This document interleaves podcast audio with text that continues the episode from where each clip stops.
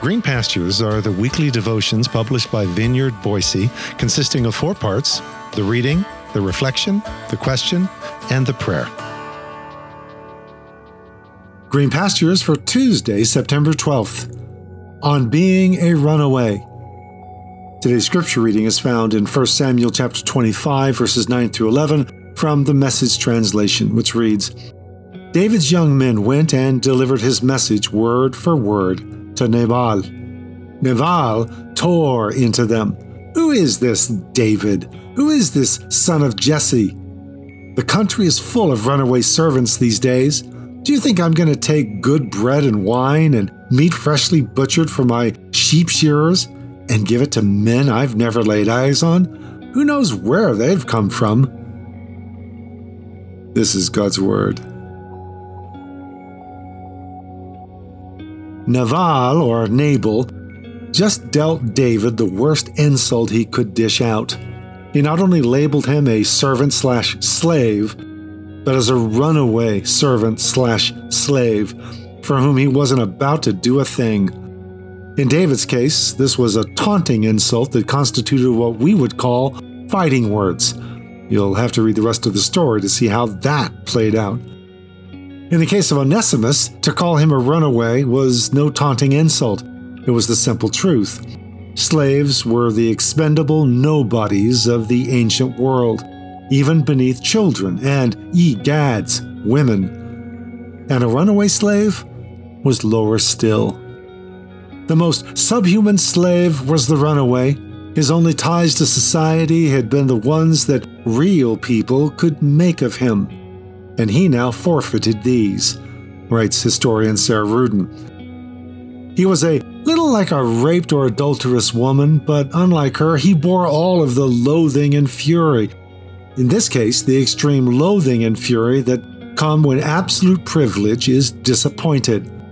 As a rule, a runaway was simply a lost cause, a far out outlaw as long as he could sustain it, and a tortured animal or a carcass when caught. Let those words sink in just a bit. Onesimus hadn't simply messed up. In that society, Onesimus was done. Period. Or better yet, done! Exclamation point. A slave was a nobody and a nothing apart from his usefulness, which means that a runaway was beyond useless. He was an abomination that society deemed worthy of merciless shaming at the hands of the master on whom he had brought such dishonor before his watching peers. There will be blood, or at least branding, preferably on his face, so that the mark of his betrayal would be visible and permanent all his days if his master decided to let him live out his misery and shame rather than making a quick end of him. Let yourself feel the stigma and weight of that. The closest cultural equivalent I can think of is the stigmatizing and public shaming we afford child molesters or other public sex offenders, whom we also brand, just not on their face, literally, by listing and excluding them. Clearly, there's a huge public safety factor here, to be sure, but the point here is to feel the parallel gut feeling that Philemon and the rest of the community would have had at having Onesimus suddenly step into such a public gathering as was currently convened in the house of Philemon.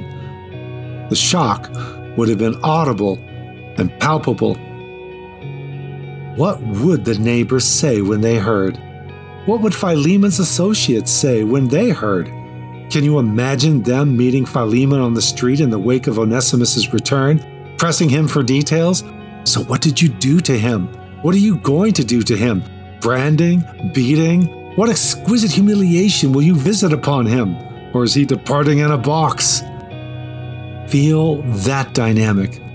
Feel the expectation.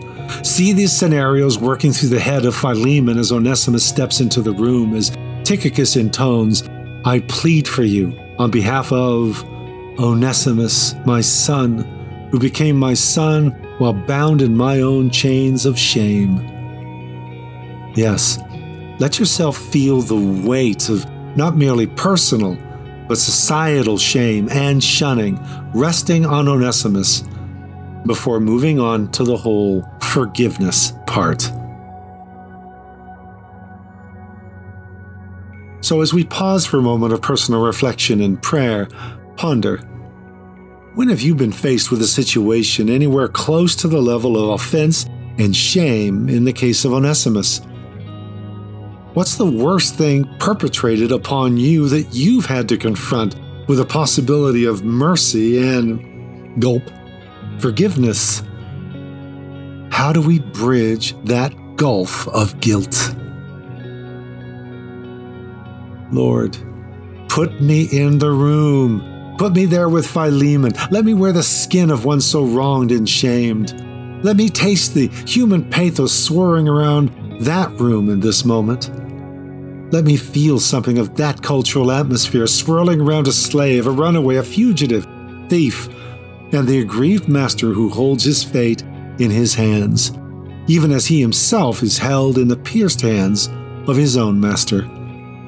Draw me into the layers of meaning awaiting me in this letter. Let me feel it, and so make this letter come to life right here, right now, as your grace would summon me to your mercies.